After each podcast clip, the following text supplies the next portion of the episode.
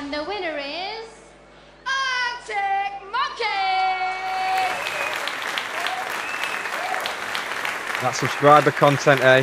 That subscriber content, it just won't go away. It might hibernate from time to time and sink back into the swamp. I think the cyclical nature of the universe in which it exists demands it adheres to some of its rules. But it's always waiting there, just around the corner, ready to make its way into your ears and smash through the gated payment system, sounding better than ever. And there's nothing you can do about it. Benefits such as getting ad-free episodes a week early with pre and post-show chat relating to the monkeys, last Shadow Puppets episodes, bonus podcasts, watch-alongs, plus helping us improve our sound with better equipment and services. Yeah, this podcast seems like it's fading away sometimes, but with subscribers, it will never die. Thank you very much for listening. We do truly appreciate it. Don't take that the wrong way. Uh, yeah, we'll invoice you for the subscription if we need to. We're Arctic Monkeys. This is Don't Believe the Hype. That rock and roll, eh? Ladies! That sound means it's the end of the round. Time for the bonus question. Cheers, dude. Just gonna call it that. Don't Believe the Hype. Hello and welcome once again to Don't Believe the Hype Series 2, Episode 8. We are well oh. into, we are balls deep in the Favourite Worst Nightmare era. Yes, every week we cover a song from the band of a generation, and we are on album two of seven. So we're getting there, mate. two. We're getting numero two. Numero two, Continental. Zwei. Joining me, as, as ever, every week, me, Nick Lee, and 007 and Brucey Wayne are shitting the sends because there's another name. That name, of course, is Dan. Ooh. Thank you, hello. A lyric from a song that I'm anticipating us doing quite a lot. Um, I, a I lot was just going through the B sides the other day. And I was like, oh, I'm very excited for that one. Does it feel like we're zipping through this album quicker than we zipped through the first album? It feels like it does doesn't feel like it, doesn't it? We had we had um we had the car reaction pod that, that maybe the last album series feels longer because we had the introductory episode at the start. We had the car pod in there, and then we had the Christmas special, didn't we? So maybe may- that makes it feel. Maybe it's also because that that was our first like that was the you know those first few we were finding our yeah. feet and stuff. I don't I don't know. It seemed just seemed to although although what I like about this series is we're ahead. So when I listen back when the episode gets released, because I do, because I'm not arrogant. No, I don't. I listen to make sure there's like you know we haven't made any mistakes or anything like that.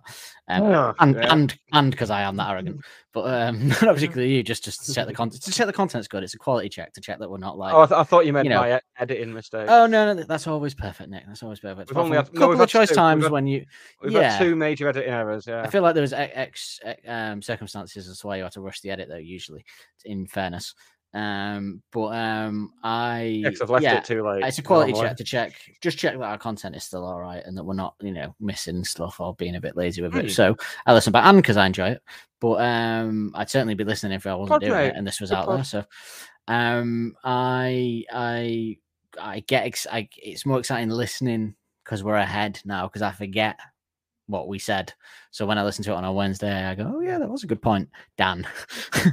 I think the same, mate. Yeah.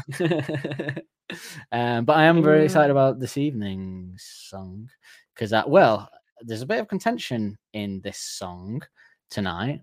Not not between us, but you, you'll find out what when we do the information action ratio. But but I personally see this as a classic of this album for me. Yes. Yeah.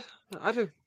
I think the band do because they, they kept it in rotation a, fa- for a fair bit Wow. after. Well, certainly we'll get to what the band think of it, but also I thought the fans did as well.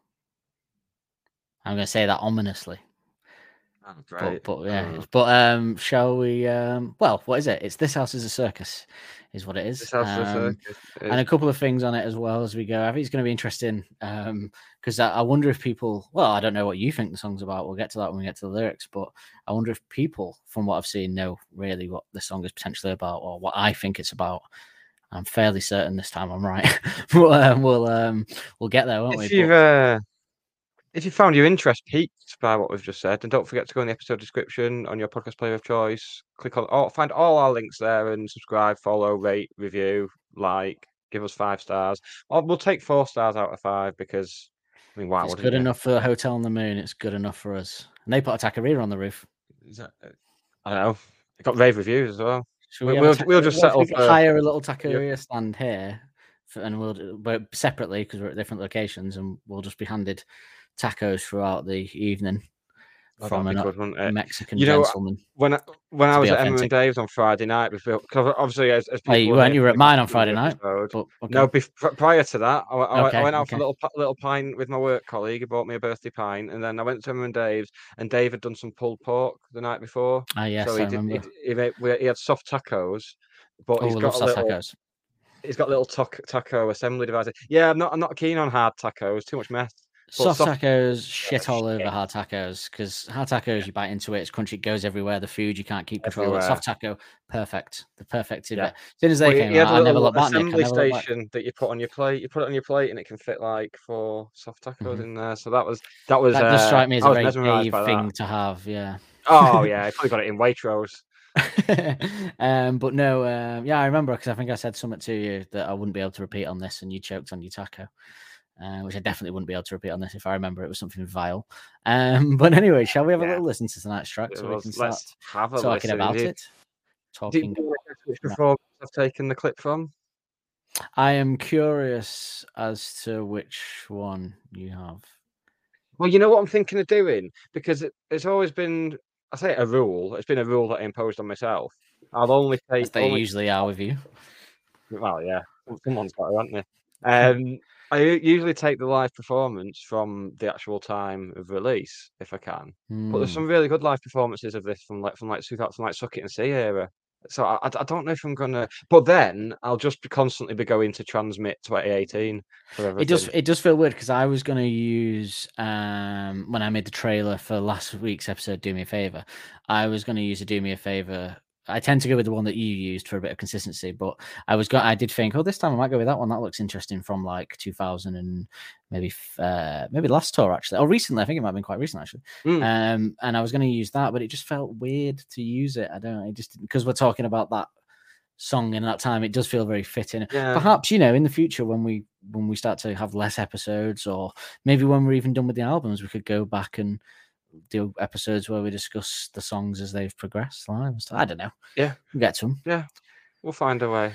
But anyway, we could, we could play from- all the versions in one episode but i imagine you get quite bored of just listening Oh, to different versions of it in one go right over and over again. I've gone for Live at the Apollo anyway. I, th- I, think Li- Live at the Apollo is the definitive version. They played it at uh, Glastonbury tw 2007, but I think this is better. we have got we have a another version of it to play in a bit though so you, you're okay there Right, let's go for the Live at the Apollo version anyway. Knock it in, Matthew.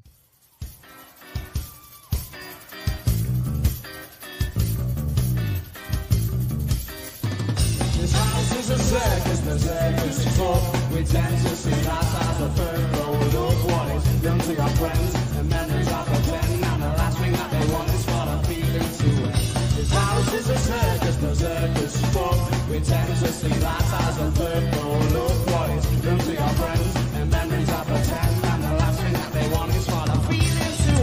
to end. There's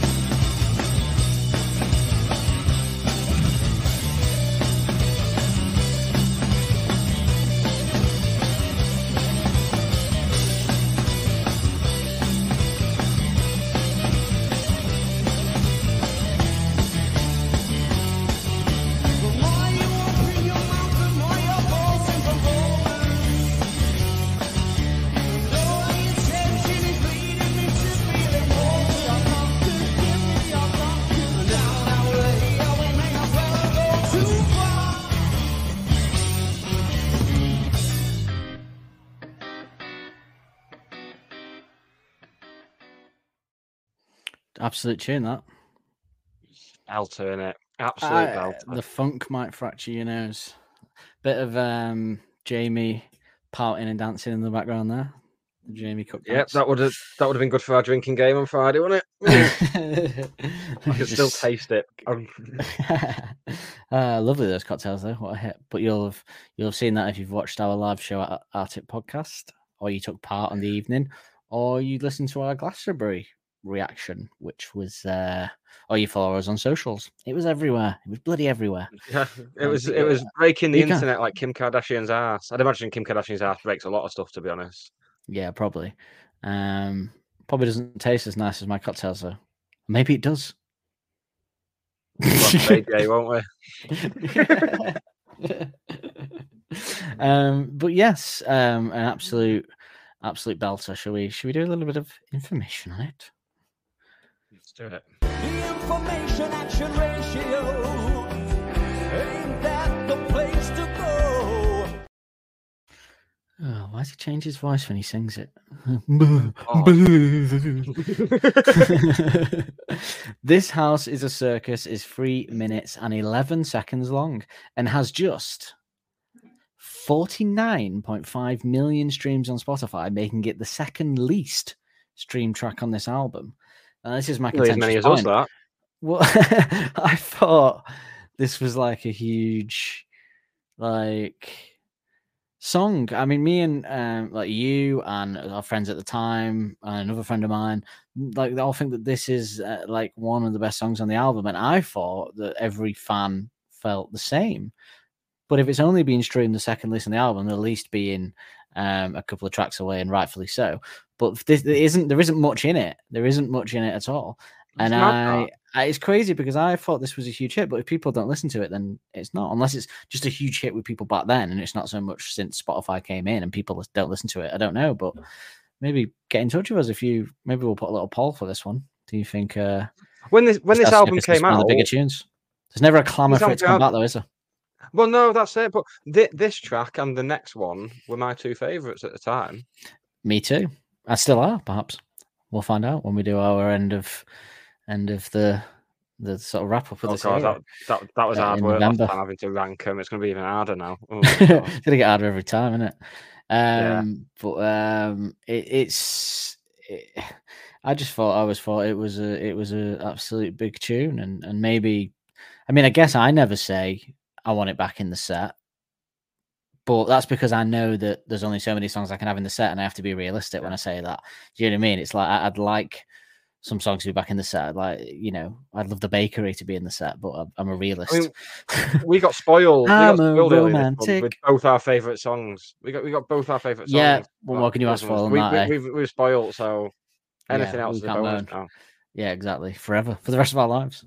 Um, so the song. So yeah, I just thought that was pretty mad, mad, mad, mad. Yeah, That it only that it's got that low on the streaming, like less, way less than like D is for Dangerous and stuff, Balaclava, which I found very odd because it's quite clearly a better song than that, um, in my opinion. Anyway. It is 155 beats per minute and is in the key of G major. Other key tracks in G major are He Loves Weed and He Loves Takeaway Deliveries. Yes, it's Snoop Dogg with Gin and Juice. And I love his latest song, best one he's done in years. Everybody say, just eat. Love that tune. That goes to my chateau. it's the soundtrack to Annie 2, Life on the Streets of Brooklyn. It's Hard Knock Life but everybody's favorite punching up boyfriend, Jay Z. And medically prescribed to only, and I mean only, be taken with marijuana. It's More Than a Feeling by Boston. It has been played live 345 times. Firstly, yet again, as discussed last week, at the Leadmill Sheffield on February 10th, 2007. And lastly, at the Fillmore Miami Beach Jackie Gleason Theatre on January 30th, 2014. So it's not been wheeled out for nearly a decade. So, you know, it isn't, it's not like getting back in the set. So that's why I don't try and go, oh, maybe they'll bring it back into the set. But, but it's, it You doesn't mean that it's still uh, not one of the best songs on the album. Absolutely. Do you know? Do you know who Jackie Gleason is? Are you familiar with Jackie Is it a, Is a sports personality? Is it a, a no, he, runner? he Uh, was in. He was an actor in. He was in the Honeymooners, and he did. He did that, that one that's always Oh. used. It's always used on Family Guy. The uh, one of these days. Yeah, one of Alice, these one of days, these yeah, yeah. days. yeah, yeah, he looks like a um, looks like John Goodman a bit. Yes, I um, yeah, of course that's who it is, Jackie Gleason. Yeah, I was getting mixed up with someone else. I can't think of a sports personality. Um, but yeah, Uh, Stephen Gleason, who used to play for Stockport County in 2008, possibly. uh, no, I don't remember that because I have a life. Um, so clearly, uh, this on what you're saying about American, that this is Mr. Alex Turner's favorite song on the album. He has publicly stated. Um, so there you go. He absolutely loves it. But you know, again, even he can't justify it going back in the set. So what can you do? Eh? But I would say this is up there as one of the best songs on the album. That doesn't mean it's big enough to. There's a difference between being big enough to be kept in the set Mm. and being the best song. Like Teddy Picker and Brian Storm are really good tunes, but I think this is much better song than them in terms of just I don't know. But but they're more commercial, you could say, fan favorites. So this this is um but I still I still don't understand why this wouldn't be because it's just an absolute tune. Um but yeah, should we do some reviews of it? Let's do it.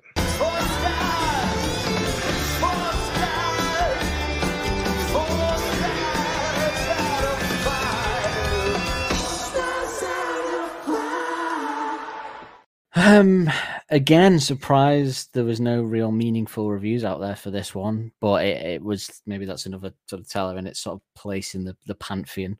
But um, so we turn to the ever-present NME greatest list, although perhaps controversy again. As they place this at number 74, saying Favorite Worst Nightmare was the first Arctic Monkeys album to be helmed by Simian Mobile Disco's James Ford, and the LP's sharpened focus on punchy hooks and melodies comes to the fore on songs like this one, which thrives off a full blooded delivery. So, considering they placed Do Me a Favor at number six, fair enough, fair enough. They placed Only Ones Who Know at number 53. They placed D is for Dangerous at 55. I mean, are we way off the popular opinion here with the song, do you think? Way off the mark? Way off the mark? Yeah. The lyric there? I mean, lyric- you is there- is that lyric way off the mark? That's Missed the mark. yes, Five or five. Yeah, yeah. Not having, not having that one. Not having that one there. Um, do you think? Do you think it's, not like you to fuck up the lyrics of four out of five, is it? Well, it wasn't four out of five. It's Five out of five. Is it? Oh, I was thinking missed the mark from five oh five. Oh right, I was thinking of uh, because yeah, fall short of the mark from uh, the mark. 505. Yeah, It's. Missed the Uses it a mark and Mark speaking in the double speaking, meanings yeah. in Tranquility Base. Can't wait to get to Mark. that. He loves Mark. Um. So, yeah. Do you think it's? I think it's strange that they like. Do me a favor, number six. Fair enough. Whatever. Um. But it's strange to put only ones who know D's for Dangerous above this song, right? They- They're, they're clearly like I love. I like D's for Dangerous. I wouldn't say I love it. I like it quite a lot, but I like to listen to it. But only ones who know, I, I really do like. To be fair, Mm. but they're definitely not better than this song in terms of as a song.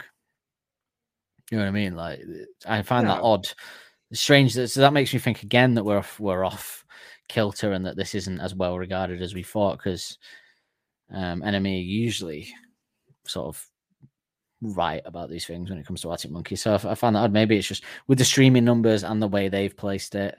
And the fact that it's not been played for 10 years, maybe it just isn't a fan favorite. I don't know. Get in touch, let us know. I've always thought it was an Yeah. absolute belter. Arctic Um, at gmail.com. Yeah. Boom. Or or get in touch with us on any of the socials as well. And there's a message. Baby. So um I mean, what can we say? What can we say about it? It's just great from the off, in my opinion, straight away.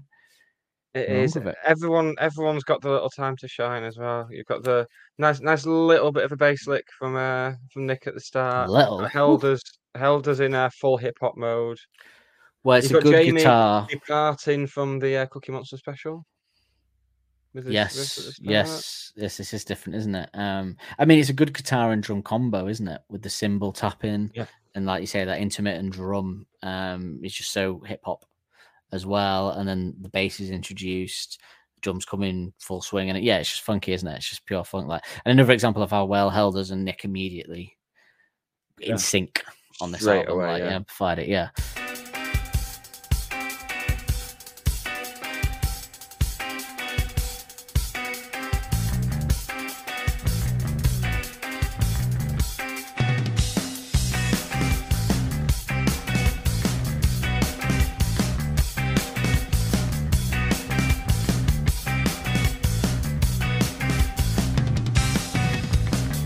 Um, just yeah, so so hip hop and funky. It's crazy. Like, I actually think w- one of the most I think they've done ever, considering all the ones before.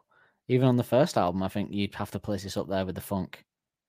Yes. Like you take yeah, the funkiest, the funkiest ones off. What are the funkiest ones off the the first album? Um, Few Tales, Vampires. Yep.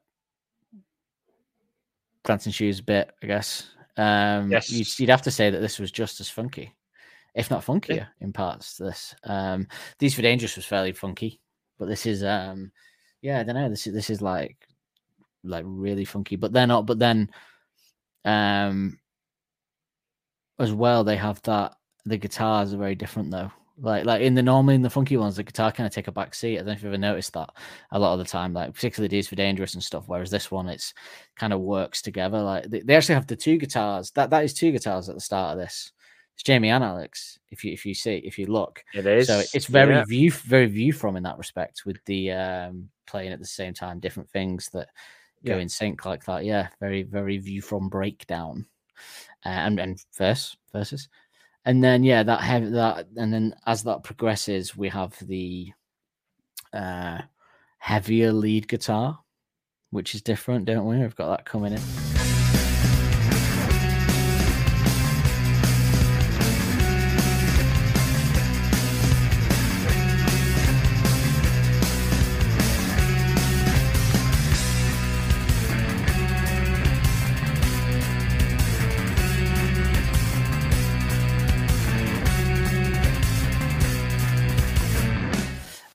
You said last week about humbug and these songs in particular. You said you said on "Do Me a Favor" about that perhaps the end of that, but then particularly "This House is a Circus" and "If You Were There, Beware" being the kind of the humbug esque section of the album. If you recall that you, you said that, um, I would say that that the heavier lead guitar on this is definitely getting in a bit of that humbuggy space, isn't it?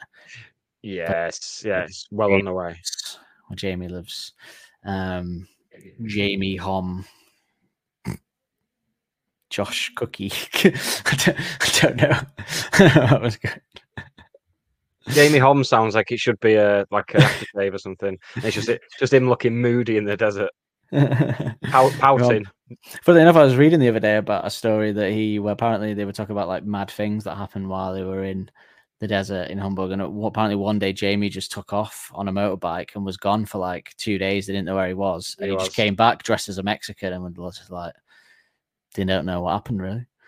Don't want to talk about it. I mean, yeah, Bingo. that just happened. I mean, I love the fact that he just went and no one was like keeping it like touch. I'd probably be like, "What should we should we check in?" Because we are in a foreign country and he's on his own on a motorbike, sort of in the middle of a desert.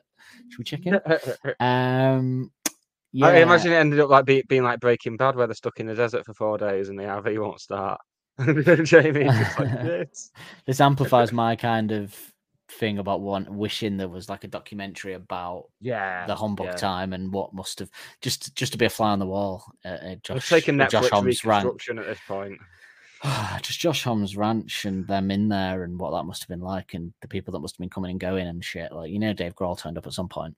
Uh, so I just, I, I just, yeah, find it, yeah, I just find it do you reckon particularly. Oh, there's never been any insinuation that they know each other. I guess so. I was I was talking about this with mate Dave the other night. I was saying they, they must have done because the, the Dave, circle. Dave, do, do you reckon maybe Josh Homme came in to like play drums or something, and then saw Helders? He's like, I think you've got it, lads. I, I, I think I don't think I'm don't think I'm needed here. You sort of got it, Dave. Go home. You're not. no, you sure you Yeah. just can't do a bit? No, Dave, go home. Um, um, but yeah, it's it's I'm just fascinated by the whole time. But we're not there yet. We can talk about that plenty uh, next year. um, but this this is that kind of development I think, of them towards the humbug because the the first album, funk and hip hop, and D is for Dangerous, kind of early this album esque, but then that the guitar shows the progression coming in because we haven't carried just on with that funk or what you might expect. We've moved into that um that other sound as well, and it, it's the part, point that we said we always say that the meatier half of the albums are the the B sides, and this is uh, the B side of the album, and um this is this is never more an example of that. I'd say because this is really where it. Um, I think Humbug might be the album that undoes that theory. Actually, funnily enough, Yes, but It is. uh, yeah, very much so. um, but um, we would uh, no, so but but yeah, I think this is this is just such a this is the song that shows that progression. This is it all coming together. The sound that they're kind of chasing, the rock elements, but with their old funkiness and stuff like that. I just think it's it's another progression. But um, and it's a much moodier guitar piece than you might have thought that comes into blend. Because when you first hear it, if you think you so far you've just got the riff and the hip hop drums and that, you're probably not expecting like that to come in as it does, and then but it blends so well, it works perfectly. Um, such a subtle change as well to drop the clean, introduce this, like because it's like, and then as that progresses, the drums change slightly. It just kind of changes up. Yes, I know a yeah. version of them not really having a chorus, particularly on these albums. Choruses. When if- when we first read that, I was very much like, "What are they talking about?" There's loads of choruses, but but I know what they mean. We keep saying it every week is that it doesn't have like what you would call the chorus of the song. It just changes keys key and kind of you know it doesn't. There isn't like like you know you know what the dance floor chorus is or or stuff like that. Do you know what I mean? It's not like that. Or like when the sun goes down chorus. It's much more like the song just flows, but they just change the key and kind of just have the lyrics flow like that. I think that's because it's not what would you, the chorus would obviously to this would be and can't think why like a search for murder clues, but it's not really a chorus and it's in what you would class as a chorus.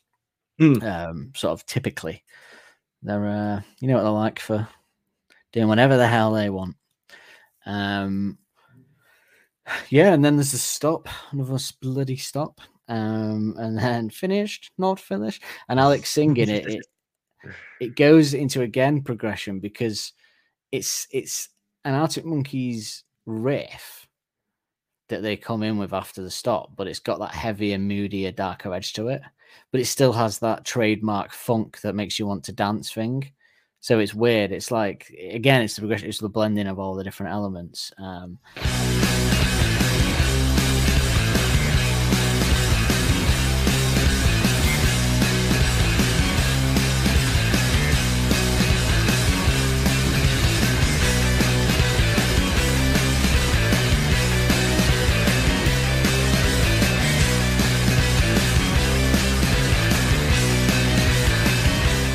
this is the change coming together. I think this song, more than any other on the album, is a representation of what they wanted to be, perhaps at this time.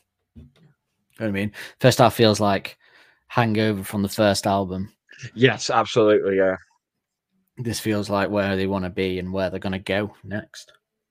Yeah, yeah, they, they kind of, yeah. It's it's a shame we've realised that Humbug is the exception to that rule of the second half, like kind of well, being sign of the next may- album. Maybe that could lead you to say that Humbug is their most perfect album in terms of what they were chasing. But does AM follow that rule as well? Because technically it doesn't either. So maybe our No, favourites just whack. does it? Yeah, yeah. May, maybe it's maybe there's some way that we just can tranquility. blend- I don't know. we can We'll blend the last get there. Shadow Puppets. I, yeah, I think tranquility does. I think tranquility shows signs of going to Kind of does. It kind of does. Oh, But was that what maybe- you mean maybe- by that? I, I didn't mean it. It goes towards the next album. I just meant it's just the meatier side of the album. It's, it's where the kind of that as well. meatier al- tracks are. also, commercial also- commercial also, A side, is meaty B side. Well, I think I think this track and next next week's kind of a very humbug. I think. Absolutely. Yeah, Yeah. you said that last week, and I, But yeah, I but yes, it a minute ago. it's I referenced a referenced you a minute ago, and you didn't even realize. Thanks, mate. I directly I referenced say, you said. I just say so know. much wise stuff that I forget what I've said. Which is what's so amazing. You say so little. The fact that you can't remember it when I reference it is mad. Thanks, mate. Needle in a haystack. Thanks. Um, Thanks. no, you are a human fortune cookie. Um, but it's you drink out there. Huh. Yeah, it, I think I think, but then I think there is an argument that Humbug could follow that that construct of commercial A side, media B side. You could argue it a bit because you could say that Secret Door and Crying Lightning uh, are more commercial than anything on B side, apart from Cornerstone. So yeah, maybe not, but we'll see. We'll, we'll debate when we get there. The first album and this album definitely follow it, and I We'll think flesh Suck It- out this rule. Suck It and See kind of follows it, and then I would say that Tranquility mm, questionable, but the car definitely follows it. Car definitely follows it. Yeah, first side of the car is a much easier task, I imagine, for newer fans than the, the second half of it.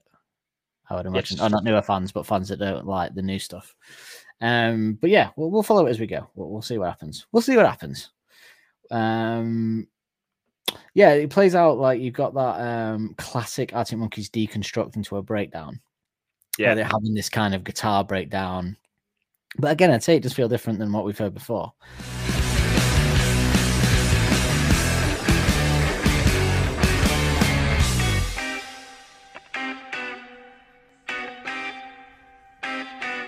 From them, there is a difference to the the breakdown here. Um, the break the breakdown of just the the clean guitars again is very nice. I really like that. Very again, very viewful in there. But um, I mean, I think at this point we have to say that Mr. Nico Bal- Malley take a bow. Um, I love the bass in this in this Some of his best work. This is right. Yeah, it's a shame because it. I think. Well, I knew someone who said that this was the best bass on the album, but I think maybe last week might have put a bit of. I mean, it's all been great, but I think last week might have put paid to the best bass line on the album. I think, or best couple of bass lines on the album. I think it's hard to Yeah, I think to argue with that at this point. But this is close. This is this is like really good, like rockier bass and breakdown. But I don't if you remember. Um, this is another good like bass not sounding like bass moment as well that he's done a few times on this album. Is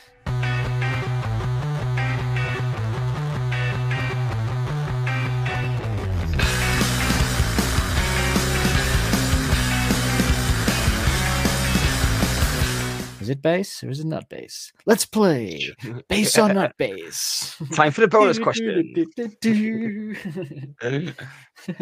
Featuring Nick O'Malley. Andy. I've Forgot Andy's last name already. Jesus. Nicholson. Nicholson. uh, who else would be on there?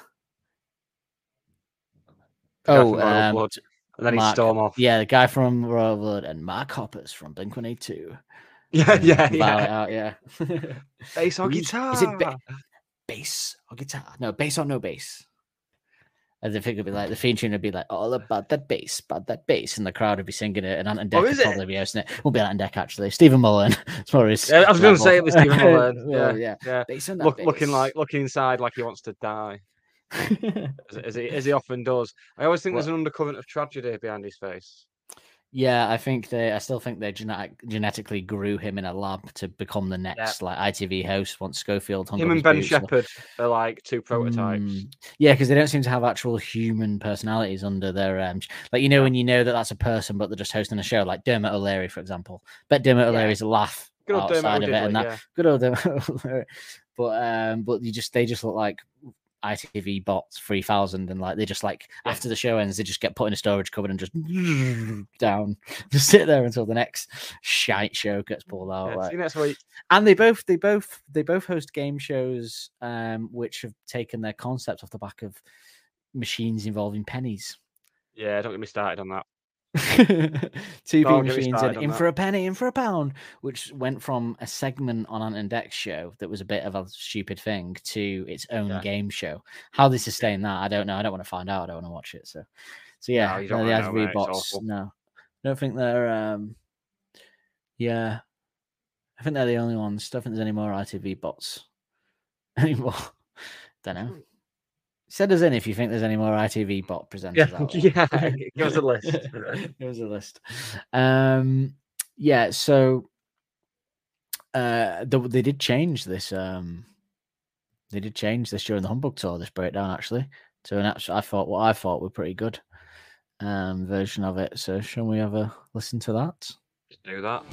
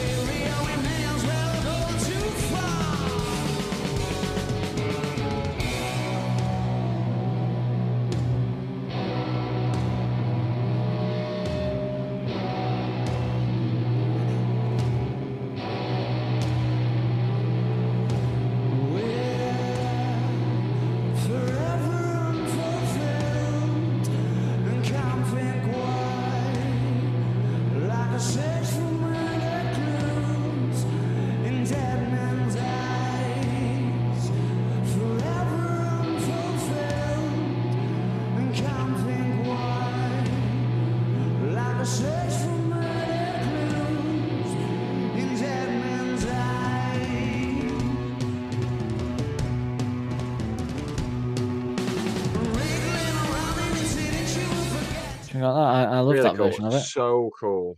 Yeah, very cool. Peak them like smashing a, a change in the song, which they love to do. I do remember when they the point changed where I didn't think they could top it as well, and then they just do that. Yeah, well, they didn't change it. Was it during the Humbug Tour? Yeah, it was. It was. It was at Reading. Yeah, but I, but I don't. But they didn't change it when I saw them live. It was the original version, so they changed it at some point, like after Reading. But then I remember they changed it again for the Suck It and See. My friend was livid because it's his favorite part of the song, and they changed it to a slower bit. Uh, no, no, sorry, sorry, yeah, sorry. During the hum- sorry, I'm getting confused. This is favorite nightmare. Yes, sorry. When we saw him for the Humbug tour, he was livid because he really wanted to hear that as the like breakdown, and then it was different to this bit, and he was a bit peeved because he wanted that version. But hey ho, hey, hey ho. As we know, can't please everyone. Um, but I do love the outro enough. this song. I love it. I love the outro because it's the the chorus thing again, but with all the elements brought in. So it's like all the guitars that are featured converging. clean, yeah, clean and heavy, and now the bass is even heavier, and it just feels like so meaty and big. One of the Yeah. probably actually from a production point of view, one of the sort of fullest, meatiest things they've done so far, ever. Yes, it sounds it sounds massive. I, I don't know head, on headphones this morning, and it's so huge. Yeah, because what sounds huge on the first album like that, I can't think like like maybe the intro to View From. Maybe View From as a song is like the la- the the meatiest like huge song on that one, and then and this one so far, this is definitely it. So yeah, I think this is the this is the biggest song they've done.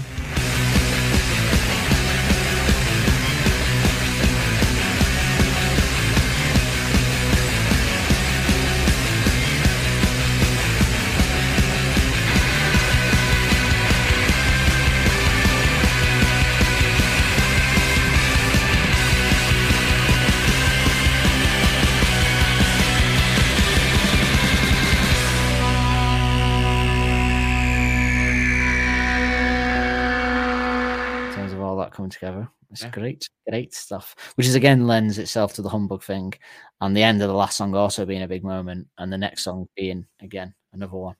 Um, and then obviously it changes up to Helder's doing the kind of build up drum and the guitar hammering. And we have the introduction of a Cookie Monster special. He still gets one in there with the guitar as well. He gets another Cookie little monster special. It wouldn't be a, a favorite Worst Nightmare song without a Cookie Monster special, really, would it? Absolutely, got to get it in there somewhere. Haven't gotta get it in there somewhere. Is there any It's that? We'll trademark by out. now. Find out. I'm trying to not think got lost in the desert yet. No, I'm trying to think of. Well, he, to be fair, he carries it on for most of Humbug as well. I wonder if um, there's any that doesn't have it on this album. I can only think of one that might not have a Cookie Monster special on it, but we'll find out. Um, and yeah, but that guitar kind of starts in the background and comes to the forefront, and then and then takes us out. The drums in this outro are just phenomenal. Like uh, Mr. Held, I know It's he always forget because there's so much going on. yeah, Yeah. because it, it just it does just feel fuller at this point, Mm. and it is the most we've heard going on in a song with them so far. And there's so many elements, but still his drums just stand out, and you're just like, whoa, he's going hell for leather again. Like I just think, yeah, he, yeah, no matter what, anytime you see him, he and he definitely deserves more credit than than he gets. I'll always say that, but and he gets a lot of credit, but he deserves more. Yeah. Um, And obviously that credit would not be enough. wouldn't be. He deserves so much more. I love him, but um, but he, gets he gets it in the industry. He gets it. He gets people see it. You can't. People, know what they're talking about. Yeah, they, how could you not? So yeah, but I just love yeah the drums in this outro are, are amazing. Um, and and it then leads into the next track. It's a double bill. Yes, it is indeed. It blends straight in. Not something that they do a lot, is it? No, I can only think of uh, one point of American um, sports. That's the only other one I can think of time with them doing it. They've never done it again, have they?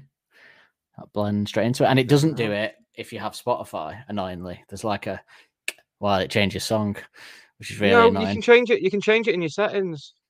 To do what? Fade in those particular two songs for me, please, Spotify. Gap, gap, gap plus playback. Uh, no, I don't. I don't sit there studiously studying the Spotify settings. So. No, I didn't. But I had this. I had this problem when I first got Spotify and googled it. I mean, So, um, I, I wouldn't classify it as a problem, really. I mean, I'm it is. only. re- It is a problem. It's a problem. I'm re- I'm only really noting it because we're doing an in-depth discussion of the song. It's not something that would well, have that's bothered me. how the band it. intended it to be. Well, then I'll play the vinyl version of it. I mean, All right, you play your vinyl version of it. I will. I will. I will as Right. well. Well, there you go. Problem solved. Should we both play our uh, vinyl versions of it? Should I, we do that now?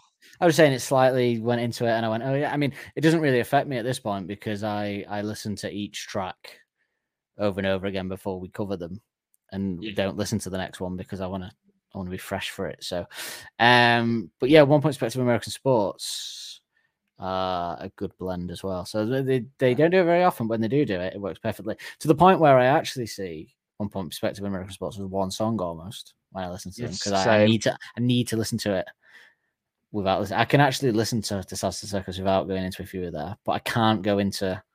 I can't listen to one point without then letting it follow into American sports. When I watch like live clips of the Tranquility era and they play one point perspective, as they did quite a lot, and then don't when they don't go into it feels like an unfinished melody in my head when when, Mm. when they don't go straight into American sports. American sports didn't get Oh, called out a lot. That's why, uh, in my opinion, one of the most underrated songs on Tranquility Base. Yes. because it doesn't get its credit, even though it's an absolute tune and the piano is amazing. But we'll get to that. We'll get to that. Don't you worry. Um, I reckon the blending was a James Ford or Mike Crossey idea. What do you think? Yeah, yeah, them bo- them boys getting the sticky fingers on it.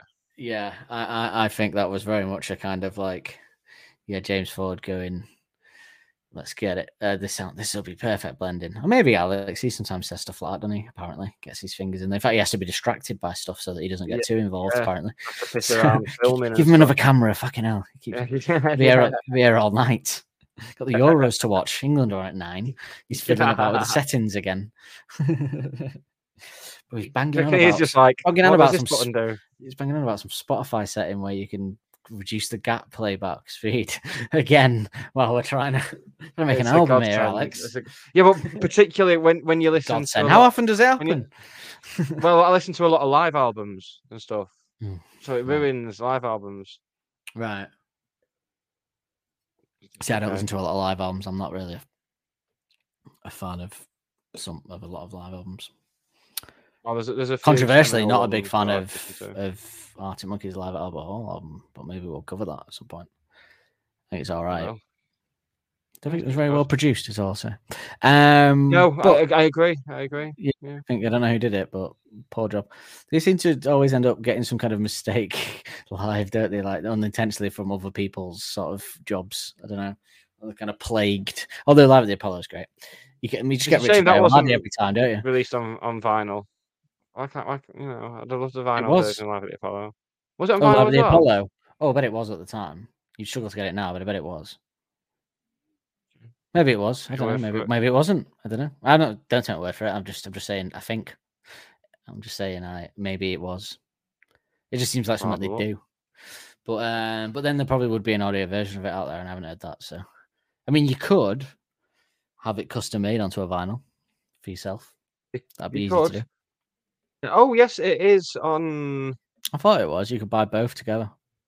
It's on on Discogs here. It's uh oh no, no, it's a DVD of Live at the Apollo, and then there's a vinyl of Live in Texas Ah, there yes, as well. I've but seen that, yeah. Uh, maybe I'm thinking of the live in Texas then that they did. But anyway, Um, I yeah, um, I'm I, yeah, I don't listen to a lot of live albums. I, I, I don't know. I like. I'm a sucker for. It's like the same reason why I, I pref- prefer new music over live, like going seeing them more and more. You know what I mean? Like I just I, I'm a lover of the studio intricacies of songs than, than live stuff.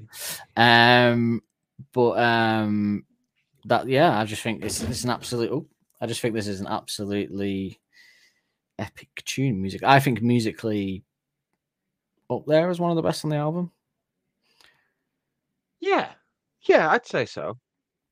Yeah, there's there's Yeah. one or two that spring to mind ahead of it, but um, this this is a uh, top three. maybe maybe we should it? just shouldn't release this. We should release this with if you're there and blend the end of this podcast into if you were there everywhere. Just make it a four put, we'll put a little note on making sure that people on Spotify have gapless playback.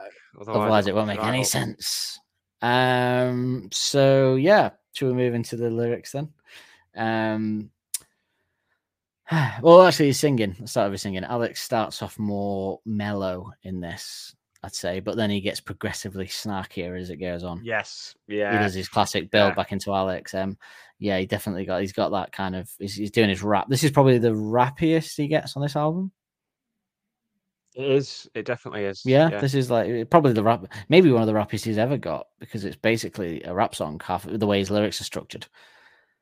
You know what I Yeah. mean? Like there's a lot of it on the first album, but it's really fast spitting words. Maybe that's why they don't do it live because he probably wouldn't fucking do that anymore.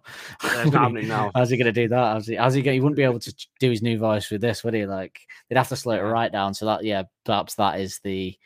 I bet a lot of it, the ones they don't do, even if they like them, are like, well, it's just not feasible anymore for us to perform this live, like without it being very different. And then they'd slow it down, and people would moan anyway. So, um, if you were there, beware though, I think could easily come back. But maybe people, but it's whether people regard it as a classic. More on that next Oh, week. they're idiots, but- aren't they? Fuck them. well, yeah. Uh, nice bit of O'Malley and Helder's combo backing vocals in this one. Some think, lovely well. backing vocals in there. Some of the best backing backing vocals on the album. Yes, I would say so. Yeah, yeah. Um, adds a lot of atmos to like the lyrics. I think having them doing their bit and bit, bit, almost a bit ominous as well the way they're doing it. Like, but um, because because it's got that lost feeling to it, being lost in something. Their lyrics kind of add to that. Their backing vocal sound, I'd say, bit of atmos. Um, okay. So I saw a review or or something and I've seen a few of them that, that sort of said this song was about a mad house party. Is that what you, is that what you think this song is about? right? On the face of it, say first listen because it, it's been so long since I listened to it, so it's almost like the first listen again. On the face of it, and then reading the lyrics, you could say that, but I, I always saw it as more of like one of the comment on fame type tracks that they started falling into. Yeah, I, I would say that even speaking objectively, like on the face of it, there's lyrics in there that that would should make you go, "Oh, is it about that?" It's clearly an Hmm. allegory for fame and the success they Yeah. were facing being in a rock band, which is what a lot of this album is about anyway. But I, I clearly that's what this is about, and I'm surprised Yeah. that I mean, you know, but I'm just surprised people have taken the time to write stuff on the internet. How don't know like what it's about. Like, do you know what I mean? Like, fair enough if you just listen to it and that's what you think it's about. But the fact that you've taken the time to write up a blog about it being about that seems odd because I just think once you try and look into it. So, I mean, the first lyric is "This house is a circus, berserk as fuck." We tend to see that as a perk. Though, look what it's done to your friends, the memories I pretend, and the last thing that they want is for the feeling to end. So, I've always seen that as like, even I think even from the early days, I think I just kind of maybe just clicked with that idea. But like that the house is a metaphor for fame and being famous and being in that house. So if you see the house as fame, they're in that house. And that it's a circus when, you know, being a part of that culture, celebrity culture, which it fucking is and was even more so then. Uh, Do you Teddy think that this the, the the idea of this house being a circus? Do you think that is the inspiration for the cover art on this album? Yeah, I would say so. I, I think. Well, I think uh, the the two songs that that when I think of the cover art, the two songs. If I was to just visualize it and think of songs on this album that would jump into my head straight away, Um, I think it would be Balaclava, Fluorescent Adolescent, This House is a Circus would be the three songs that would pop into my head based off. I the think that's art. the three. That And- yeah, and Fluorescent Adolescent loosely more. I think I would straight away think This House is a Circus and Balaclava, but because of the dicks mainly, Fluorescent Adolescent would, would jump in. But yeah, I think yeah, yeah, yeah. I think well, the album is called Favorite Worst Nightmare. And, you know, something we talk about in the last one, but in my opinion, the favorite worst nightmare is well, we talked about in D's for Dangerous. Favorite worst nightmare is fame. It's their favorite worst nightmare. yeah. So it makes sense that because the, a lot of the album is about that, is about them approaching fame. It's about the first album's about what he was living in his life, and this album is exact is the same. It's about what he was living in his life at the time. I think every Well, album, every album is about that- what he's living in his life at the time. Yeah, Um, you know, m- more heavier metaphorically in the future, obviously, but but um, yeah, I mean, I yeah, I mean this yeah, this house is a circus. It makes fame and, and it's berserk, you know. Is berserk an international word? I was thinking when I was listening to it, like so if anyone that doesn't know, in case it's not, it, it's yeah. out- Probably because Eminem, Eminem's got a song called Berserk, Mm, so maybe yeah, it it is, isn't it? is. Yeah. Anyone that doesn't know, it's out of control with anger or excitement, wild or frenzied. So, so yeah, on the face of it, obviously you go, it's about a wild house party, but it's like with Balaclava when the reviewer was going in saying, "Oh, they shouldn't be going to, on the streets, you know, mucking about old their age running Yeah, yeah, yeah. It's like, well, no, it's, it's a metaphor, isn't it, for a fucking sh- dirty shagger? But um, but uh, Mick Shagger. Um, but it's it's yeah, I think it's clearly an allegory for that. And um, as we get deeper into the lyrics, that hopefully anyone that didn't know that, and I hope sometimes there's no shame in not knowing it. Obviously, I'm just saying about particular people that go on the internet and write it as if they really know and say this is what it's about, and you go, well, you haven't looked into the metaphor of it though. I think Um, I'm, I'm, ju- I'm just on Genius now, and it's amazing how many people in the comment. I don't tend, to, I don't tend to, um, I don't tend No, to look on Genius before ahead of the show, or anywhere No, like yeah. that, really. Because no, I don't want to because I don't. Yeah, I'll sometimes see some. What I see is when I'm when I'm looking for reviews and stuff. It'll like I'll see the little, you know, on Goo- the Google list, the little two lines of what it says, and I'll, yeah. I'll go, oh god, they've got that wrong. Um, there was Yeah. there's also there's a few for next week that I've seen as because I was compiling some notes for that um today that are, that are wildly off what that song's about. But we'll get to that if you know, which I think I thought was a famous. Um, I thought people knew what that song was about. I thought it was a famous story. But anyway, um, uh, yeah. So, um, like, as fuck, he says berserk as fuck. That's like quite. Is that like a Britishism then? Do you think? Yeah, that's, Yeah, that's because we like, would say oh, like that's mad as fuck. We'd say or like yeah, yeah. like because it doesn't really Well, maybe, mean, maybe not pissed as fuck, but, but 'cause it doesn't really mean anything, does it? We just say it as a thing. Like it doesn't Mm. mean like what when you go that was mad as fuck. If someone was to go, It's mad as fuck. That, what do you mean by fuck? What do you mean it was mad as fuck? You just go, oh right, no, we just all understand what that means. It doesn't actually mean It means anything. it was definitely one one of British, those British colloquialisms that yeah, yeah, sense, but is just part of the vocabulary now. exactly. So we all understand it, but I was thinking, I wonder if some people are like, "What's he mean berserk as fuck?" Um, but uh, they they s- like so they they see it as being wild and crazy. So they so so when they say um berserker's foot, they they're saying that they see it as being wild and crazy as a perk. You know, um, in the next line, we we sorry we tend to see it as a perk. Though, look what it's done to your friend. The memories of pretend, and the last thing they want is for the feeling to end. To reiterate, they see it um they see fame as wild and crazy, but they also see that as a perk because that must be pretty exciting to be involved in. It's it's the favorite worst nightmare thing again. It's ex- really exciting for us to be doing this, but it's also like quite crazy and a bit wild and a bit disconcerting. So like um you know, it's made. What do you think when it, when he says then? What's done to your friend, their memories of pretend the last thing they want is for the feeling to end. Because I could imagine on face value, people think that's a drug reference, perhaps, because you know, chasing the feeling. But I, I would, I've always taken it to mean that, like, you know, perhaps other people that you know in bands at the time or whatever, not not just in bands, celebrities, they might they might know. It's like their memories of pretend like they're forgetting who they were, maybe something like that. Yeah. The more encroached you become in the celebrity culture, the more you forget. It's gone to your head, basically. Yeah. It's like a clever way of saying It's- it's gone to the heads. We're getting back to themes from Who the Fuck Are Arctic Monkeys again. Yeah, and Teddy Right. Picker in a way. Similar things, Um, and then Teddy Picker as well, yeah. um it's like that like yeah, it's gone to the heads, like because it does. You see that all the time with famous people. It goes to the heads, and then like you know, I think James Corden at the time was probably a good example of that. Um, yeah, goes to the heads, and then they forget perhaps like who they were before or what they do. You see it Yeah. a million times, and and it's a really clever way of saying that actually. Um, you know, but and the last one they want is for the feeling to end. I've always seen that as like um fame. So they don't want the feeling to end of what it's like to be famous and be one of those like Teddy Picker again, one of those flash in the pan celebrities. Um which could dou- double up as a drug reference as well. But um fame is a bit like a drug nick, I'd say. wouldn't you? It is. It is. imagine- the, the worst. imagine. The worst kind of drug is the one that dries up, Dan. Well, against the extra If series if you don't too. get that reference, I'm done with you. so what was it? Uh, the worst drug of all is the one that dries up. That, that was uh, that was Pete. one of our lyrics back in the day. That was one of our lyrics. Yeah, that was my one bit of backing vocals. That was. Oh mate, I don't remember any of our songs. I see our No, wish socials for a photo of. Did you see me post this picture from I saw that today. I had to scroll out the other how you, members' like, faces. Yeah, like Well- like they've been convicted paedophiles since then or something. Oh, might have. No, Wow. I um, I I didn't know whether it was cool to put their faces on it in a public forum. So I was just I was just like trying to be nice, yeah. I put Um, my face on there though, weren't you? well, you're part of this whole thing, so Yeah, yeah. I, I look different though. You could have easily. Uh, uh, uh, What do you mean? it's it's still not. It's not part clear of that it's it. me. They haven't. No, but you've consented to be in the photo by way of being the co-host of this podcast, and that's on the podcast socials. They haven't consented to do that because they're nothing to do with this.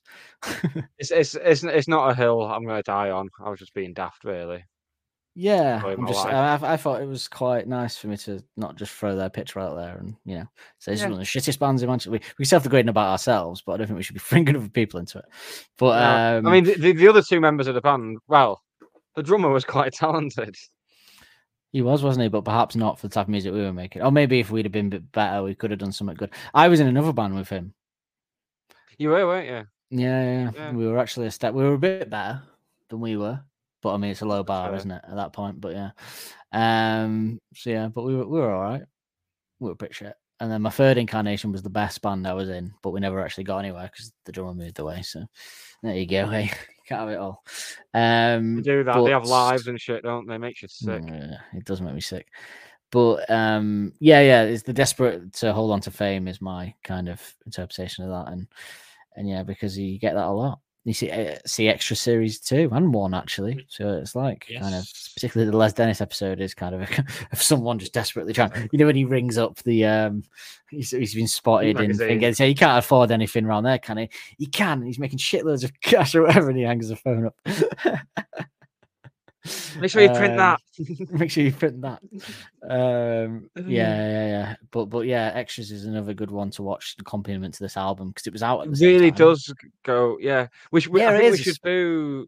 We should do this. That should be the a way we can expand. Maybe get people get get some bloggers on board. If you if you like writing and you want to write for us, then get, and we can do little lists for each album of stuff that goes along with it, like musically and in terms of. Cause I'd, I'd imagine they were watching extras on the tour bus as well. Who knows? Who knows? Maybe Andy had the box sets and he took them with him, so they never finished it. yeah, they've still not seen the Christmas special. oh, Andy took his DVDs with him. Um, but- Leave the PlayStation, Andy. um, but yeah, and then and then um, when then when we report that, which actually works really well, because when it changes here to the next set of lyrics, have you noticed he changes his singing, his performance to I don't know, it sounds more like desperate, it amps up, so the music amps Yeah. up, and then his, his performance kind of changes. Um, it's a bit more scarcity in there, I would say, when he when he comes back in with the those walls will make sinners out of such lovely lads and that. So, so yeah, th- those walls will make sinners out of such lovely lads. Scale. I mean, this would have to be some mad house party for for like lyrics like that, wouldn't it? Like the but the, those walls will make sinners out of such lovely lads. Scaling the corridors for maidens in the maze, and in the anomaly, you'll slip into familiar ways. Um, so for me, that first line particular has always been like so like fame and success and money will make nice people do bad things out of desperation, which we see a lot of. Um, and not even necessarily bad, like he could like a bit both like sinning is in sex, drugs, and partying, which you know some see as bad and some don't. Um, I think I know where we fall on that, but also maybe that that people can be driven to do bad shit because they're just so hungry, hungry for more, hungry for more of the fame. Um, it's like, and, and then it's so scaling the corridors for main is in the maze. That's like looking for women to be with, is it? Women that are a bit lost in all this fame and fortune. Like, so I'm only thinking because of the maze comparison, because a, a, a maze makes me think of being lost, and a maiden makes me think of someone that needs rescuing. I don't know why. I don't know if Yeah, it's my yeah. own thing. Yeah, does that yeah. Damsel in maidens, like, type of thing. Damsel, yeah, damsel in distress, like rescuing. So is that like he's looking for like a woman that he can save? So is that like Well, almost Um, even looking for someone who's got the same attitude as him. yeah, You yeah, know, like to be that's the to, like, oh, anomaly. the state of all this. Yeah. Everyone else is like that, and she's the anomaly. Um, but then he Mm. says just looking for more. So is that like you're the anomaly, and she's the anomaly, and that you won't let it get to you, but then you will just slip into that. So it's like, because you're, is that you're, the- you're already a part of it. So yeah, is it like that's that? good, The yeah. maiden in the maze is the anomaly as well because it's a girl who's a bit lost rather than you know the players of that world. Like, like actually, you know, good example. I don't know if you ever know this. There's a woman I can't remember her name who was married to Liam Gallagher's. Sorry, she was Liam Gallagher's ex. They got divorced, and there's a few famous rock stars that she's slept with, and she's known for that. she there's a- she has a baby with Liam Gallagher, and she has Yeah. as well. Lisa Moorish, yeah. Yeah, so there's a famous story. Apparently, she's quite Moorish because they keep coming back to her.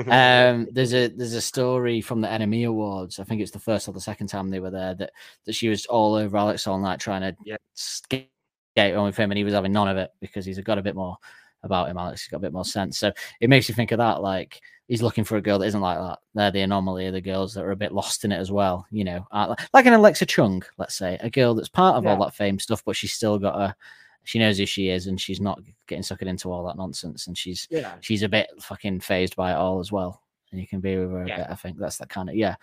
Um finding a nice girl who's just as lost as you, navigating it. Um and then and you is an anomaly to what you normally find. But then I suppose the lyric, if it's cynical, is then even then when you find a girl that is a, a, a- an anomaly, you'll slip into your familiar ways and sleep with her and, and go tits up perhaps. I don't know. Like he'll slip back into his his ways, his familiar ways. Perhaps they'll carry it on in familiar ways. Do you want a lyrical arm? We've not done one I for do. Want, while. I do want a lyrical line for that. That would be good. I think I think you've earned that one, mate. I've earned that Ah, one. There you go. I've earned that one because it's a link to a song. It's a direct link to both songs, so there you go. Um, so yeah, I think I think we nailed that. I think that's what he means by the main in the maze and the the lost there. I think. Yeah.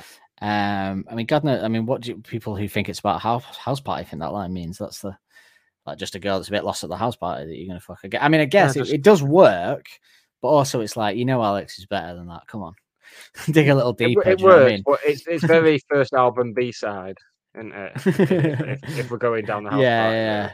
It's like that song that we used to love. Uh, well, at the time, I loved it and thought it was amazing about the house party, and we used to rave about it. And then you listen back to it now. House party at go, yeah. House party Boothy's by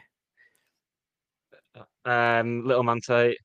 yeah. This is what uh, there's, there's a, sorry, there's a lyric in that, that that goes. We've talked about some of our worst ever lyrics ever. Um, the girls danced to Kylie. They tried to look sexy. I gave one my number and asked her to text me. and we thought that we thought that was the best lyric ever at the time, Yeah, and we didn't realize until like we we got more of Alex in other albums what good lyrics actually were. And I think I'm gonna I'm actually gonna clip a bit of that in because if you want to hear a song about a house party done by someone from Sheffield, it ain't this house is a circus because that's a metaphor. This is what it would actually be like. yeah.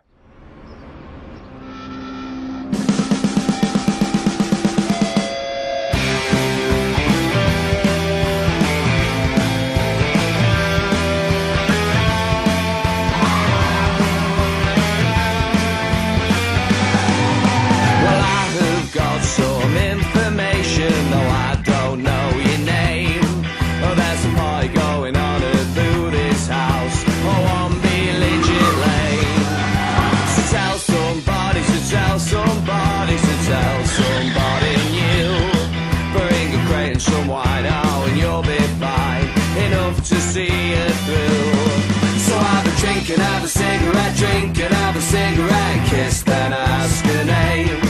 But boy, it doesn't seem right. It feels a little funny, cause the sister kissed the same. While I sit in a chair next to the CD player, talk to some kid who couldn't be much gayer. His name's with his cousin, she's trying to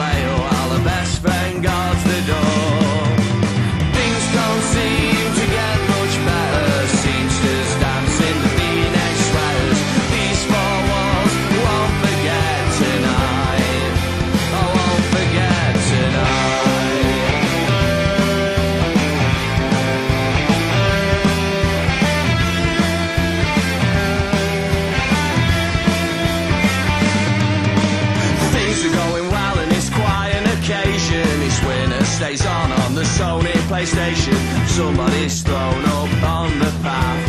Balco's passed out in the bath. Girls sing to Kylie, they try to look sexy. I gave one my number, I told her to text me. My boyfriend's on his way, he'll be here to collect me. If you quit, we can go upstairs. Has anyone seen the phone? Cause I'm ordering pizza. Marie's at the door, hand in hand with Anita. The boys gather round, eager to greet her. She smiles walks on by. There's bottles and cans all over the place. Nowhere to sleep, there isn't space. I had a ride, good night in any case. Same again next time.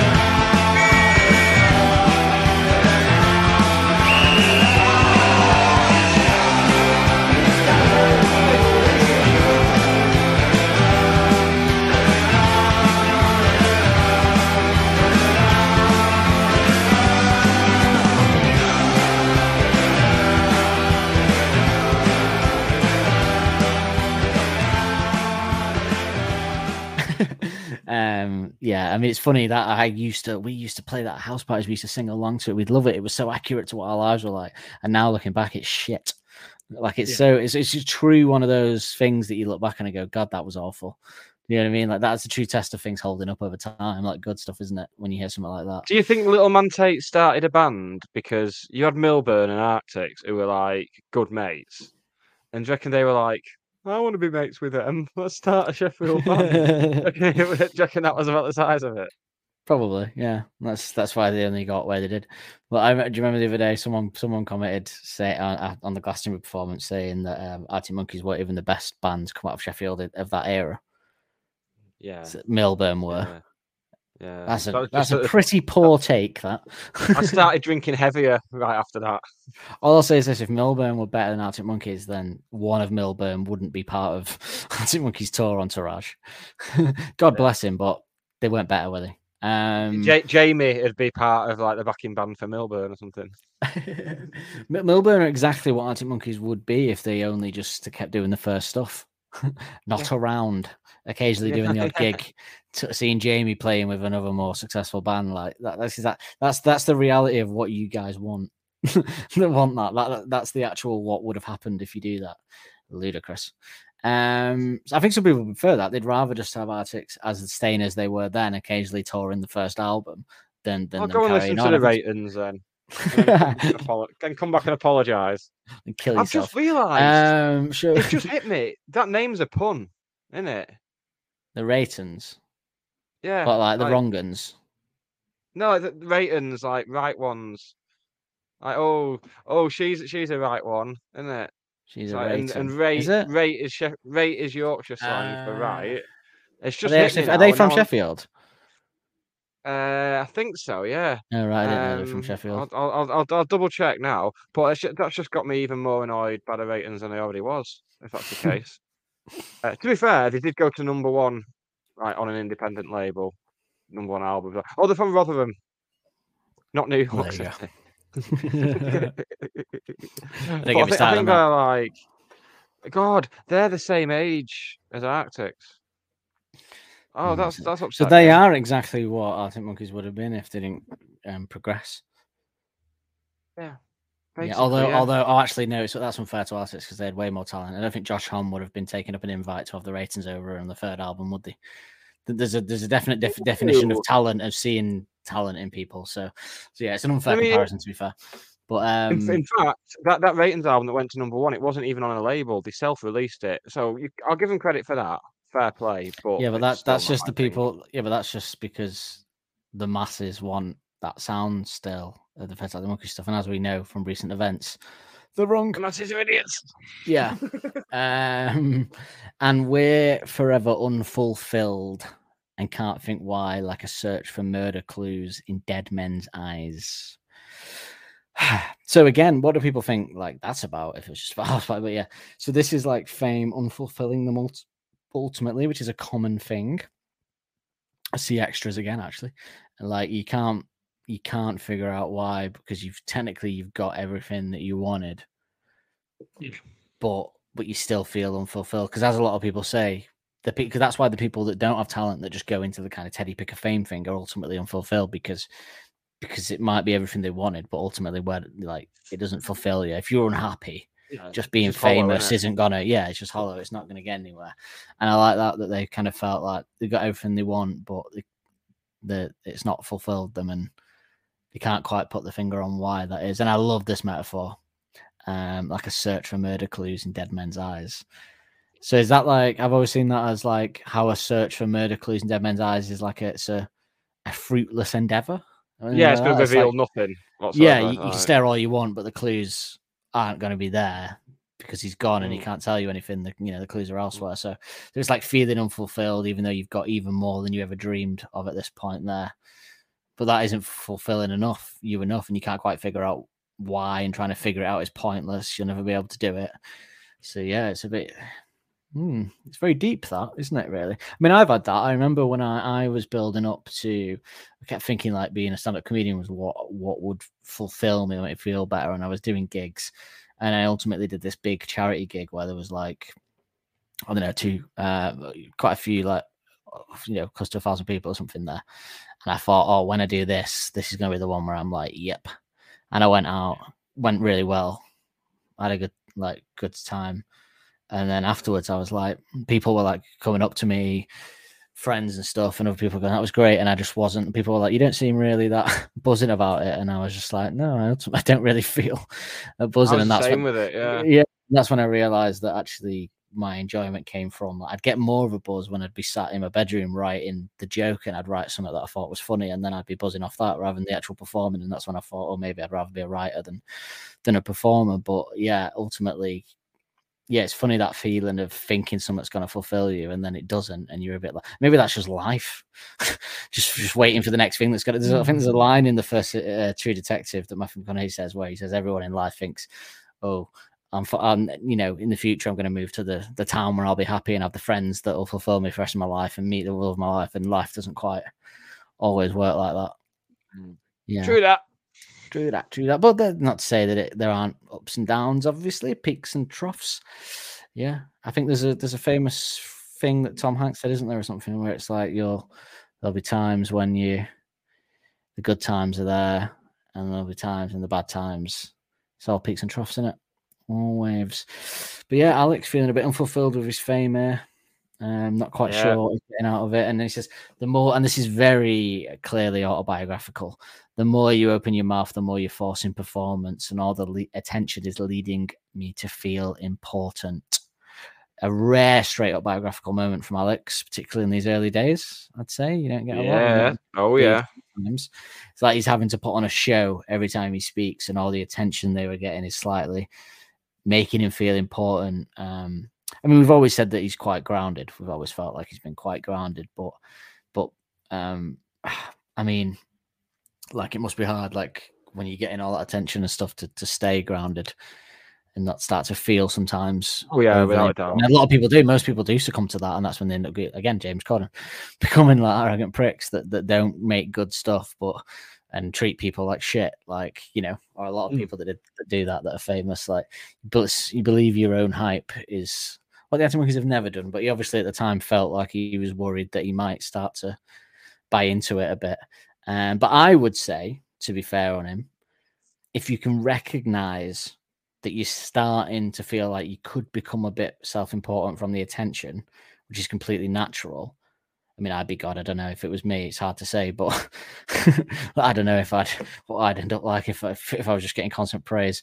Um, maybe I would succumb to it. But but I always think like the people who get self-important and believe the hype that don't don't think the shit stinks, they wouldn't recognize that. They wouldn't believe it about themselves. They wouldn't be going, "Oh, I'm starting to feel a bit self-important." They would just completely buy into it. Whereas the fact that Alex can look at himself and Yeah. go, "I'm feeling it," shows that you're not that bad. You know, if you can point out, And when he's still a teenager What? as well. To be to be that mature as a teenager to yeah, to recognise that. You've been thrown into that world at that age and dealing with it. I, you can see why it goes tits up for so many people. Like it must be at that age, with the way I was then. If I'd have been given fame and money, so I don't really have more. I make jokes about people like Bieber and that and their stuff, but you got to think to be like, you know, thirteen onwards and be made a global superstar with all this money, you might turn into a bit of a prick for a while. like it's Yeah. it'd be hard to stay. Grounded. you got you got to have good people around you, I think, which luckily the Arctic Monkeys are each other's good people. They've kept each other grounded in that being good friends, and Yeah, you get, get and then you get a lot of bands where that doesn't happen, unfortunately, and that's why they end up breaking up and stuff. But um, the backing vocal here is completely obnoxious, completely obnoxious now, which I thought is funny. Um, to back on it the previous is, point yeah. that he said that he's bit saying Helder himself- snark. yeah, well, it's just funny that he's saying he's believing his own self importance, and the backing vocal is completely obnoxious, completely obnoxious. Now it's a good joke. Um, backing up that point. Uh, but then he's also saying, now that we're here, we may as well go too far, which is almost like, but fuck already it. It's it. like, it. Yeah, it's like an introspective moment of, oh, I'm worried I'm going to start believing my own self importance. But actually, now that we're here, fuck it, we may as well go too far, which is probably like a couple of the sentiments when he'd get up and say stuff like, even I know, take that with shit. You know, like stuff like that. Maybe like, fuck it, we may as well have a laugh with it. We did all the work to get here, may as well fucking enjoy it and rock the boat a bit while we're here. 'Cause who knows how that long and the sugar last. comment. You know, that, that's Sugar that sort yeah. of thing. Yeah. Yeah. Um, here's an interesting one for you. The next one. I always thought the lyric here was wriggling. So rig- wriggling around in incidents you won't forget. But apparently really? it's ringling. W R I N G L I N G. Well, that's what it is on Spotify. So that I Is tend it? to agree. It's the I checked it because I, I double checked it to check.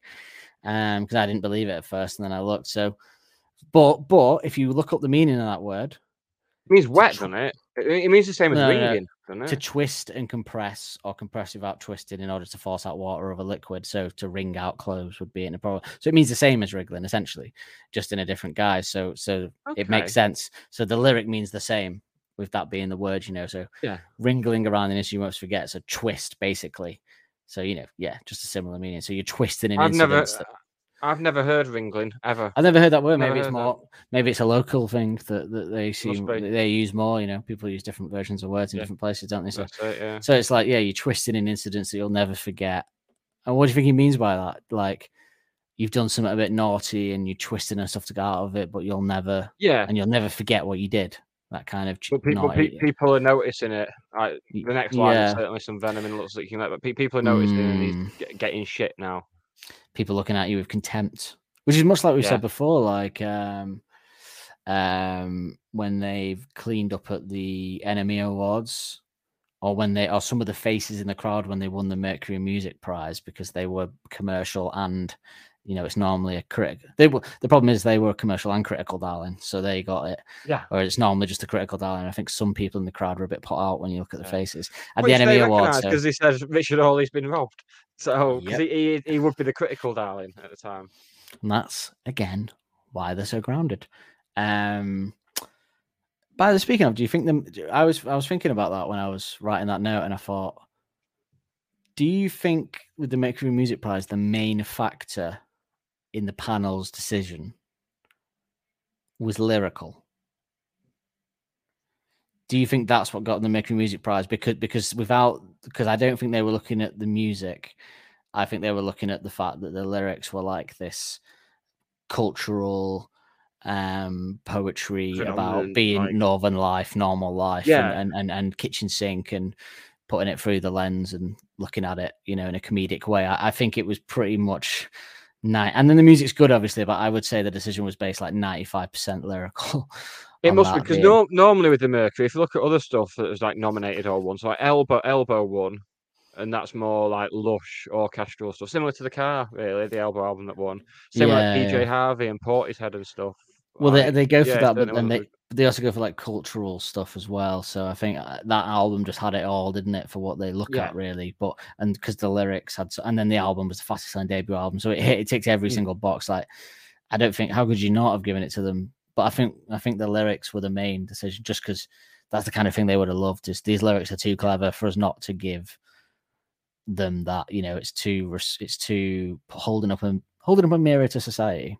It's too much like that for us not to give it to them the Mercury Prize. So, um, but yeah, I think that those looks, that venom, is that jealousy and contempt that they were getting. Maybe paired, um, maybe paired with the first one, it's him being uncomfortable and saying things that will repeat on his mind forever. You know, like when he said stuff, and then you know, like when you get that when you have those moments and you think, "Oh God, why did I say that?" And like you know, like when you get in bed and you you hit the pillow and you think, "Oh God, why did I say that that fucking thing two years ago?" Um, Uh, yeah. making him Yeah. and that and that's making him and those things are making him collect content from different people. Um, It's something as well because a lot of these we spoke before about the parties that have been going to at this point, and I bet a lot of the people at these parties are invited to are the people who are just famous by virtue of who they slept with, and those are the type of Hmm. people who'd be giving these looks to someone who's actually done something to get invited to those parties, someone who's actually achieved something. yeah, definitely. There's, there's a Um, definite snobbery, isn't there? Oh, absolutely. Yeah. Is that thing. And then it's jealousy. It's people thinking that they were just flashing the pan and they were jealous because they were cleaning up and they were in another Well- band that they, they would have been like, our band's bad. We, we, we, we're my Again, it's ex- extras again, isn't it? It's uh second series, Yeah, yeah. a special of extras. It's like, well, why is he on telly more than me? He's doing this, he's doing Yeah, that. yeah, yeah. all, all that. Yeah, yeah. I think it. people would have seen their style of music and, and the way they are as like they're not true artists. I don't know. But you get a lot of that, unfortunately. But they've kind of shoved that down everyone's. And that's why I think people love to hate shit on them now a bit. Yeah, because people were jealous of what they had at the time. So any opportunity to see what they've done as a misstep is gleefully shit on, which is what we do here in England, unfortunately. yeah. That's that's Britain, yeah. That's our national Um, sport. Used to be football. Unfortunate- But Unfortunately, yeah, that's all. That's gone gone online since March. No, I don't know what I'm talking about. I was going to say it's gone on gone on Saudi Arabia since March, but it felt too political, so I didn't say it. yeah, But I've said it anyway. mate. Um, Yeah. do you know what's funny? What's funny is like so when he says um Venom in the looks, so that, so that obviously the lyric is um there's certainly some venom in the in the looks that you collect. For a while, years and years ago, I thought he said, I didn't didn't think he said, but like just couldn't unhear something that I thought I heard. I thought he said, and there's certainly some Benylin. He looks like he forgets. Now, Benylin here is a medicine that, well, what it's like for cough medicine. So if you if you think of it, I used to think the lyric. If you go back and listen to the song, it sounds a bit. It does, and I can never unhear it now. That I he says like there's certainly It some Benylin that looks like he that, that he's collects. and I just used to think, what's he mean by that? Um, and actually, and it is another one actually. So, well, so the next line is aimlessly gazing at the faces in the queue, and we're struggling with the notion that it's life, not film. So that's like them looking at some of presumably the famous people they've seen and heroes they've met, and and you know, like uh, uh, well, heroes aren't um when you've seen what we've seen, heroes are, but So- the, the Do you have it as aimlessly gazing at the faces in the queue? yeah, Yeah, so a couple of places I looked at had that, but other places, well, have, Spotify official, yeah. other places have aimlessly gazing at the faces in the kiln, which Uh, which would rhyme with film, and it would fit into that thing. Well, I, I'm looking at it, exclusively only getting my lyrics off Spotify now because of discrepancies we've had. I copy, I don't Well, copy I. I, I, type have, them I up as well, specifically. I always check what it, I always check what it says elsewhere as well, just to see. See, I feel like though Spotify must be the official lyrics that come with the album, so you know it must be because they they they must give them to them to put in there, like the record company you'd and stuff. so, especially yeah. give them, yeah, absolutely. It'll come with the masters and all that. So, so I I, I yeah, I absolutely would only say. In fact, to be honest with you, so so I I, I used to think um that they said the cure. You say after you think they say aimlessly gazing at the face in the cure and was struggling this like not film years ago. So I used to think he was talking about the band the cure as if like seeing it, which means the same as what the lyric means, but I just think he was specific thought he was specifically referencing a band. Um, but what I mean, kiln wouldn't really make sense, would it? No, not not particularly. What's a kiln? No, I, I was. It's an oven. It's like a, I mean- I mean, I don't for think- making stuff. I, I think that the reason why I specifically took them from Spotify is that we don't, so we don't have to have the debate of stuff off the internet that's probably wrong. Yeah, because that- it's that's, probably that's why I've been using Spotify as well. Yeah, Yeah. I, I always I always cross reference it against like like Genius and other places as well. But I, I find Genius to be so unreliable. And uh, yeah, um, we're struggling with it. Well, it's it's you can uh, you can annotate, can't you? So it's like Wikipedia, but it gets checked. But you know, some might slip through the net. Um, so so that lyric there is presumably like the famous people they've seen and heroes they've met. They're struggling to come to terms with that being their reality because it feels like they're in a, a film. It can't possibly be real that they're living this, you know.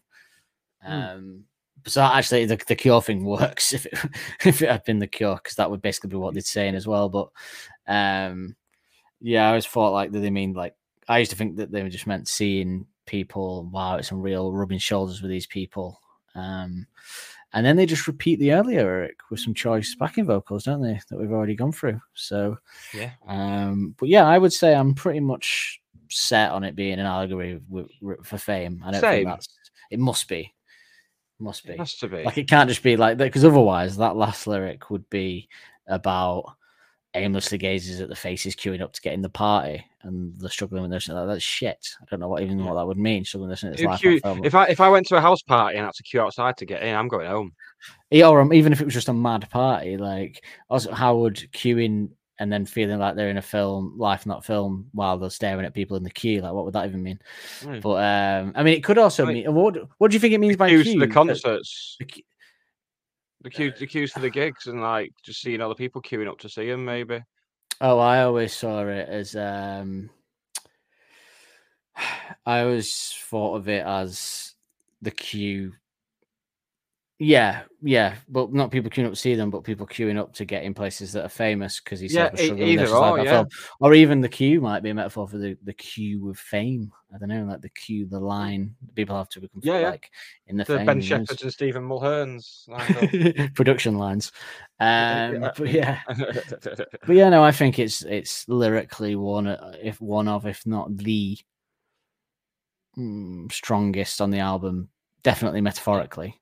Um, last week was spot on lyrically for a breakup, there wasn't it? But but next week's is pretty good. But um, but yeah, I'd say I'd I'd say it as pretty one of his best metaphorical ones before we get to the proper deep metaphors. yes, yeah, that's coming. Oh, that's, Yeah, that's it. coming for a couple of a couple of episodes, and then it's going away for an episode, and then it's coming back. And it's coming again, yeah. uh, but no, really, really love the song. Yeah, it's Really great, it. it? Really love Falling in love with it. A, a lot of this album, I've um, just might well be my least listened to album. Really, I've not really listened to it that much since it came out. And then Uh, when I bought it on vinyl, when I bought it on vinyl a few years ago, I went through a phase of listening to it for a bit, but that, that, come- that's about seven or eight years ago.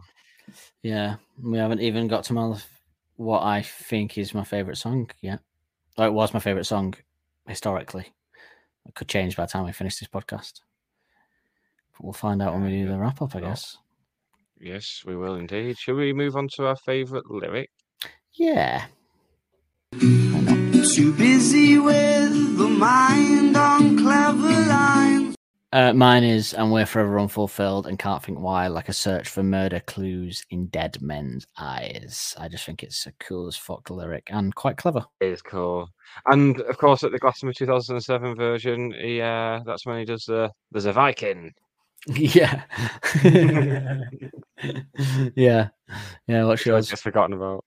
Uh, mine is uh, the more you open your mouth, the more you're forcing performance, and all the attention is leading me to feel Mm. important, not That's a impotent, nice- important. It's a nice bit of poetry that. Um, Nice, isn't it? quite, Yeah, quite um apt. Uh, shall we do our uh, favorite musical moment then? Let's do it, man.